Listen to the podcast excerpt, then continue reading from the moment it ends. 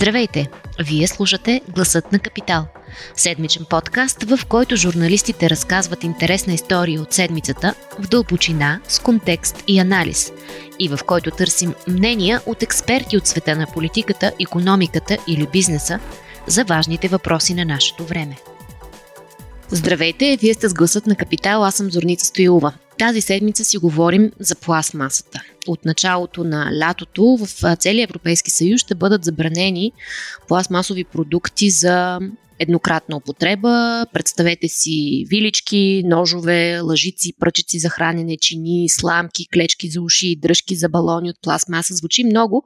Всъщност е една много малка част от морето от пластмаса, която ще трябва да бъде заменена с друг тип продукти, но това ще има отражение както върху нас като потребители, така и върху, върху редица бизнеси. Затова какви ще са ефектите от тази забрана и, как, и с какво ще заменим а, пластмасата за еднократна употреба, разговаряме с Симона Стилянова и Божана Загорчева от консултантската компания Основа. Те съветват различни бизнеси как да произвеждат по-малко отпадък и да, как да намаляват въглеродния си отпечатък. Здравейте! Здравейте! Здравейте! Към нас ще се присъедини Калина Горанова, която а, следи а, екологията и околната среда в а, Капитал. Калина, здравей! Здравей, Зори!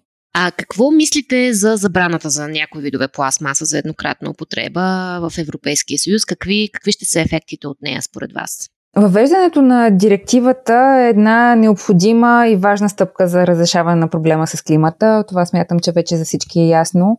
Тя, директивата очертава минимални задължителни рамки, които всяка една страна членка трябва да изпълни, както и дава някои препоръки за допълнителни такива действия, които могат да бъдат предприяти.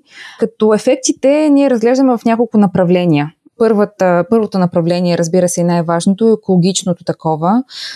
Забраната на някои видове пластмаса и такива изделия ще доведе до намаляване на замърсяването с пластмасата, разбира се. намаляването на микропластмасата, която се крива все повече в природата около нас и в дългосрочен план ще помогне в борбата с климатичните промени.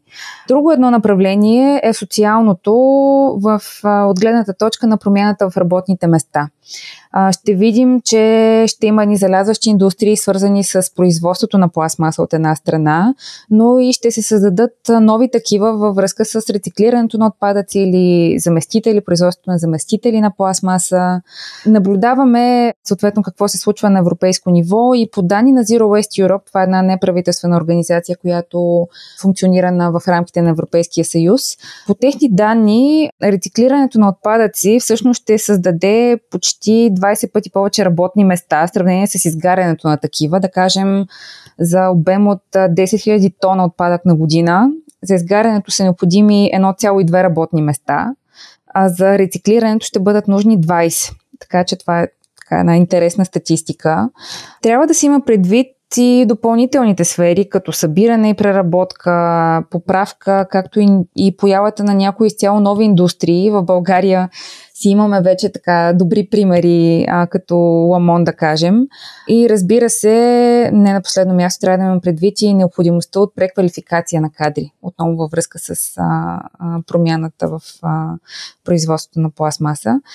А как би засегнало, да речем, производители на храни или въобще целият бранш, свързан с храна за, за вкъщи? Ами, всъщност, самите наети хора в този бранш няма да бъдат засегнати пряко, защото отново храната ще бъде доставена. Въпросът е в какъв тип съд ще бъде доставена. И тук говорим главно за въвеждане на тип депозитна система, която може да се използва за а, доставка и за пренасене на храна или носене на собствен съд. Тоест, пряко няма, не очакваме да бъдат засегнати а, такъв тип индустрия и страни. По-скоро производството на опаковките и на работната ръка там ще бъде така пряко, пряко засегнат. Има ли някакъв тип заместващи изделия, с които хора индустрията може да а, замени тези пластмасови кутии за еднократна употреба? Да, разбира се. Всъщност вече се наблюдава, че а, има, има вече ресторанти, заведения, които а, от месеци използват альтернативи.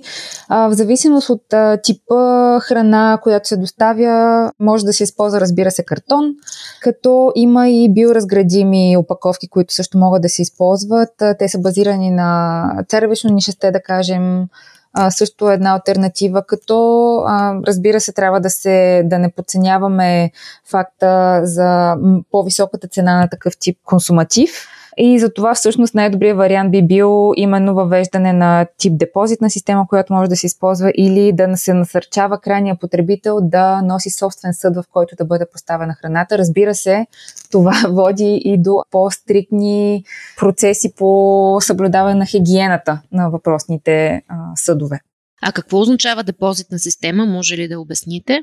А, тук, ако може, и аз бих се включила, тъй като на, по отношение на депозитната система ние разглеждаме два типа и едната, която, която тук и Божана визираше, е свързана с а, използването на, да кажем, в един стандартен софийски ресторант, котия за многократна употреба, в която това вече се случва в доста заведения в София, в която клиента взима своята поръчка, за което му е начислена такса депозит, при което при следващото посещение връща и котията, получава и таксата си това е единия модел, който навлиза все повече в Европа и наистина тук трябва да имаме предвид риска от а, хигиенна гледна точка и необходимостта от много високите нива на дезинфекция, за да бъдат избегнати всякакви здравни рискове.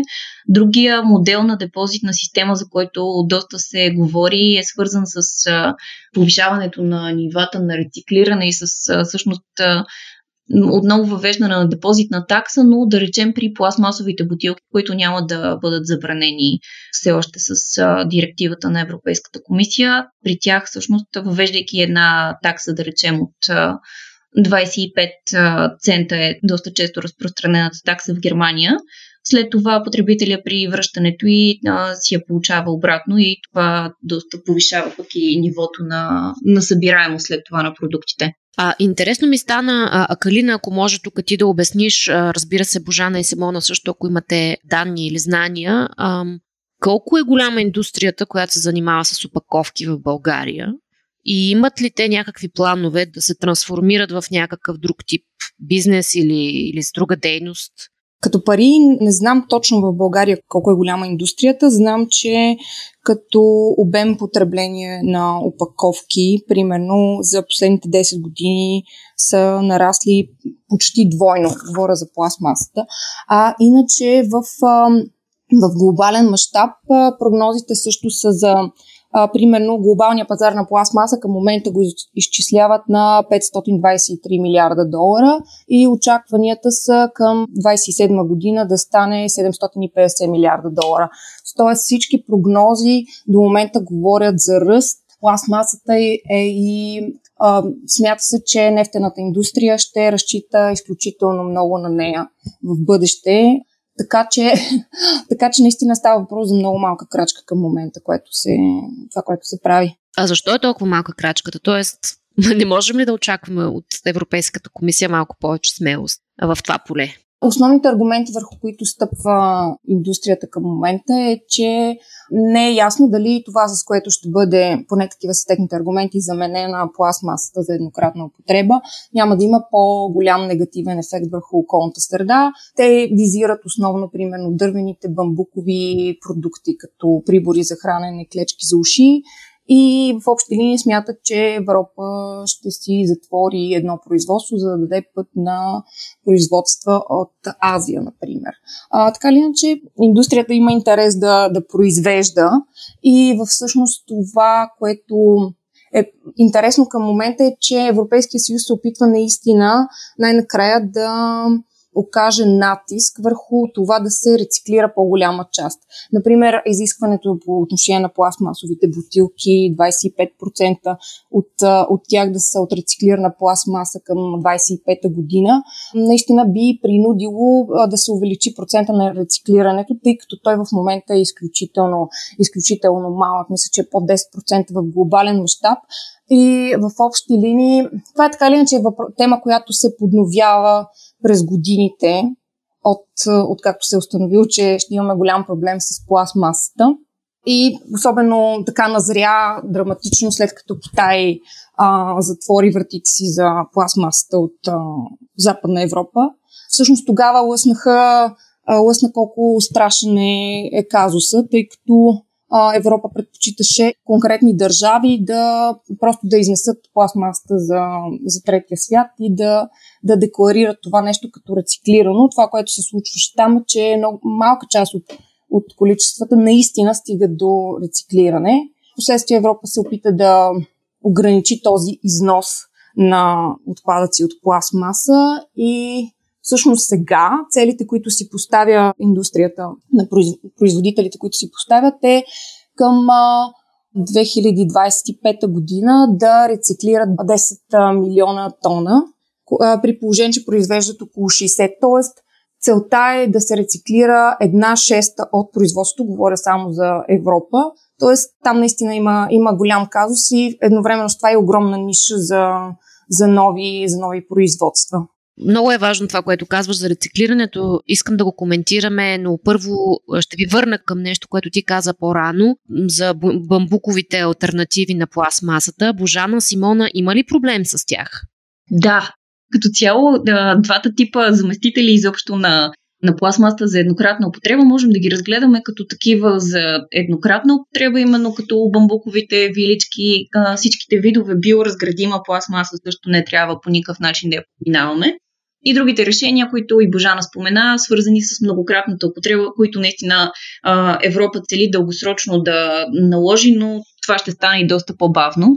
Да по отношение на еднократните заместители, както и Калина спомена, наистина индустрията доста често повдига аргумента, че затваряме вратите си за тук, за локалните индустрии и се насочваме към Китай, но от друга страна има и един друг проблем, свързан с въобще биоразградимата пластмаса и с биополимерите, че те създават едно много фалшиво чувство за а, това, че сме постигнали ни екологични цели, а всъщност в много държави, в България включително, примерно липсва такава система за разделно събиране на органичните отпадъци, което означава, че една виличка или лъжичка, която е направена от биоразградима пластмаса, ако потребителя след това изхвърли в общия отпадък или още по-лошо в контейнера за пластмаса, тя няма да, няма да се разгради по правилен начин. В единия случай просто ще завърши на сметището или още по-лошо в инсинератора.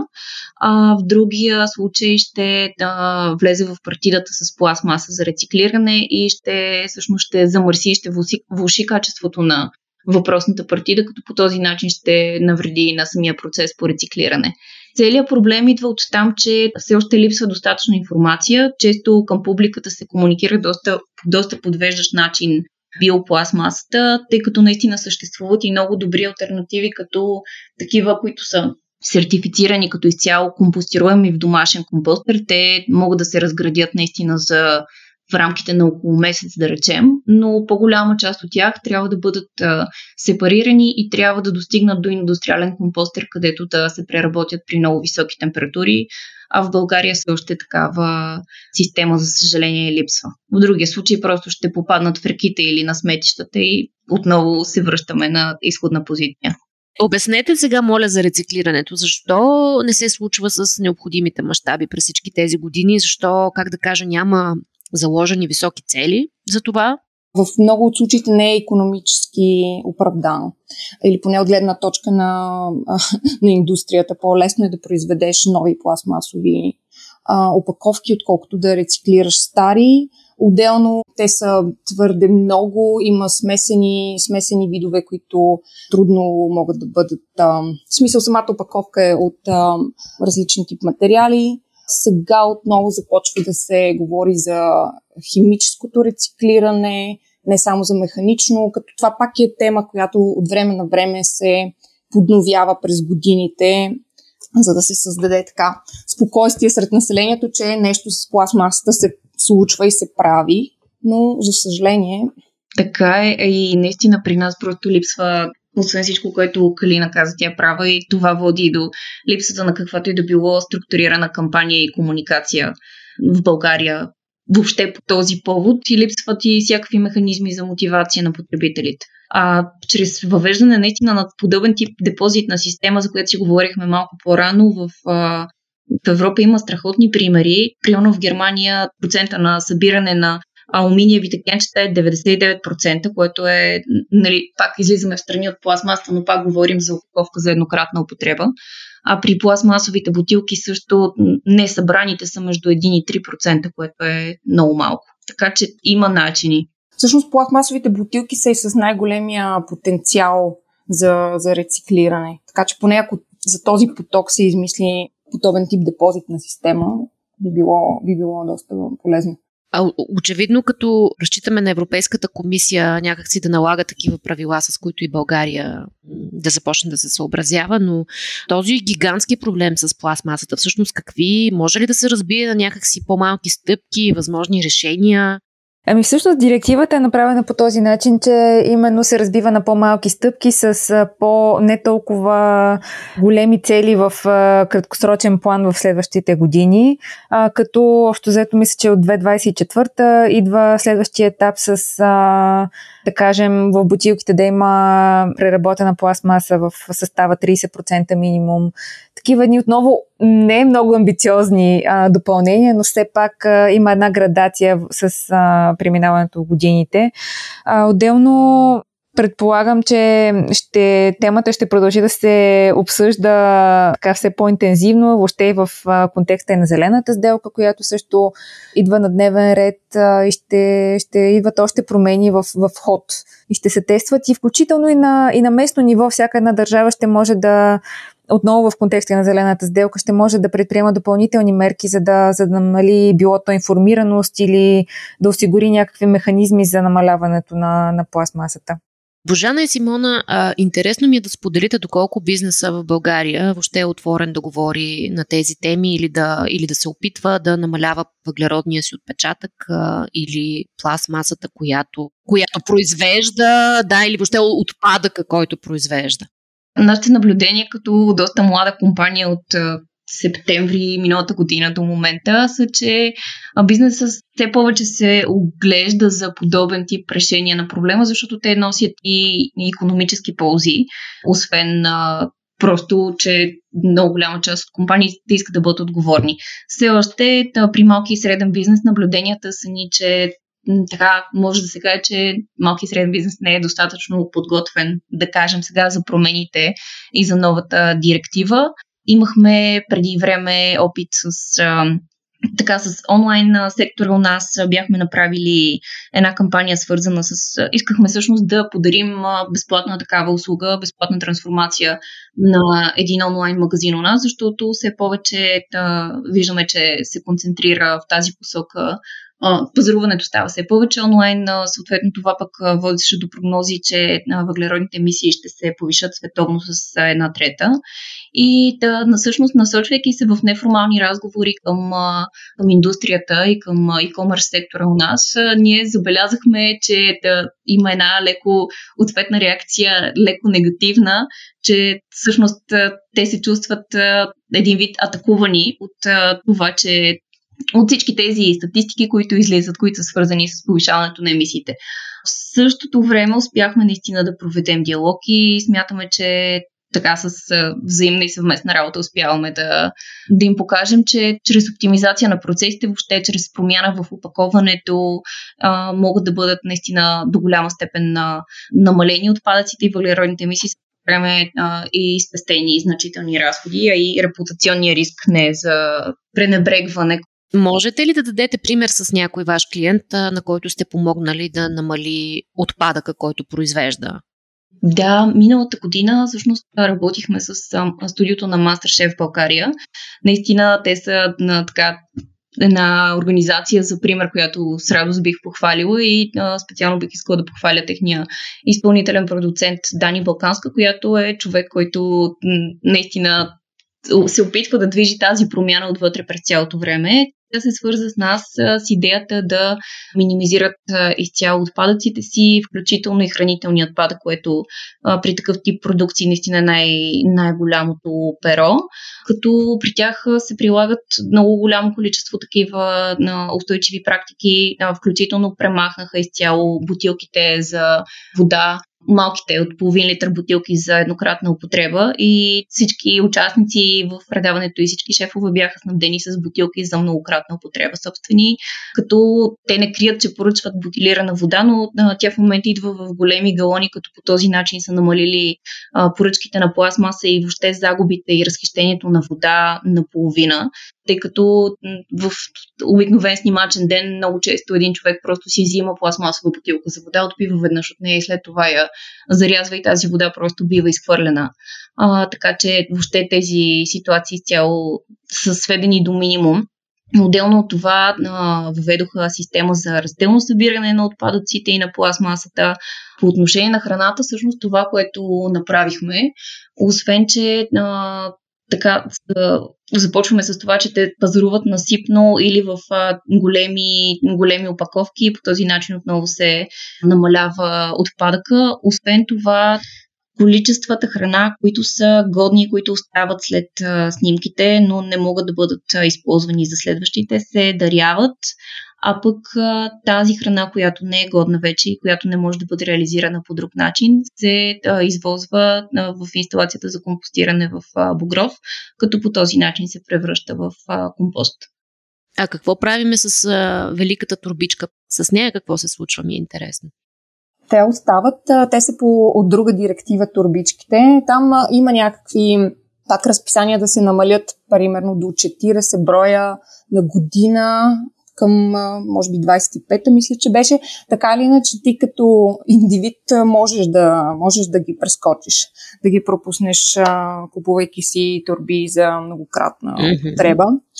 Може би най-смисленото решение е в, точно в заместителите, които са за многократна употреба. Крути за многократна употреба, турби платнени, така ли иначе това движение, така наречения Zero Waste или нулев, отпадък, нулев отпадък, има, има своите последователи.